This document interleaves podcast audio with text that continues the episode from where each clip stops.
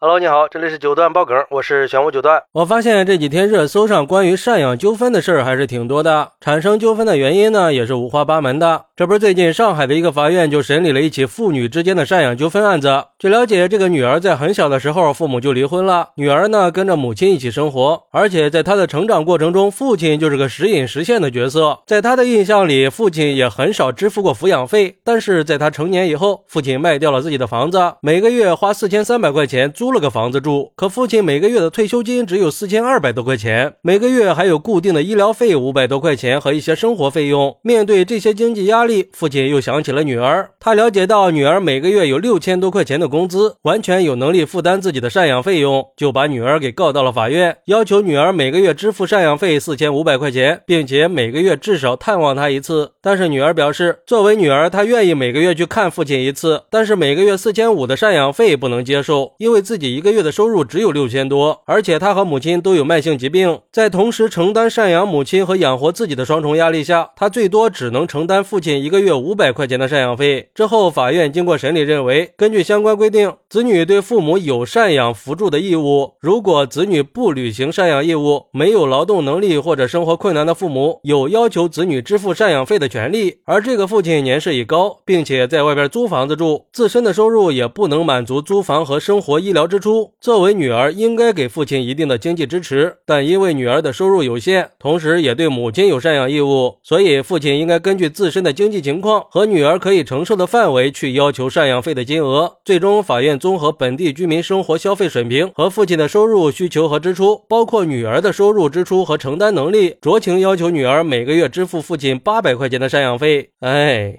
说实话呀，这个父亲有点自私呀。女儿只有六千多的工资，你就要去四千五，你让他们娘俩怎么生活呢？而对于这个事儿，有网友认为，虽然赡养老人是每个子女应尽的责任，但是这个父亲年轻的时候什么都没有付出呀，到老了才想起女儿，而且还真的可以轻轻松松的获得女儿的赡养义务，这种行为是让人不齿的。这应该就是传说中的吸血父亲吧？更可笑的是，他年轻的时候没有尽到父亲义务的行为，根本就没有人去追究。难道不应该有？因才有果吗？你养女儿的小，到老了才能让女儿养你的老呀？难道权利和义务不应该是对等的吗？父亲对女儿不尽抚养义务，老了还有被赡养的权利，这真的合理吗？不过，也有网友认为，这个父亲之所以要这么多钱，可能很大原因只是想逼女儿来照顾自己而已。毕竟，不管这对父女谁对谁错，只要这确实是你父亲，那就必须要承担责任。你不给没关系啊，不管天南海北，一纸诉状就能把你给告了。这是法律赋予父母的权利，也是血浓于水的人伦关系。但是，我觉得，就算是法律赋予的权利，也应该考虑到女儿的经济承受能力，不能为了自己不顾女儿的死活吧？我们就不说在传统。观念里，父亲应该承担的责任是什么？咱们就说，在现代社会里，女儿作为一个独立的个体，她也需要担负自己的生活责任。那在平等和公正的前提下，赡养费的问题是不是也应该更全面的去考虑呢？就算是在正常的家庭里处理家庭关系，也应该注重沟通和理解，来确保家庭关系的和谐稳定。另一方面，这个案件也让我们意识到，随着现在社会的发展和人口老龄化的加剧，类似这样的问题，可能以后会越来越普遍的。所以，我觉得有关部门应该更重视老年人的生活福利和保障问题，尽可能的减轻年轻一代在赡养老人方面的经济压力。当然，还是要强调一下，作为父母也不能年轻的时候对孩子不管不问，老了才想起让孩子来养老，这样的做法确实是太过分了啊！不能把自己的儿女当成提款机吧？好，那对于这个事儿，你有什么想说的呢？快来评论区分享一下吧！我在评论区等你。喜欢我的朋友可以点个订阅、加个关注、送个月票，也欢迎点赞、收藏和评论。我们下期再见，拜拜。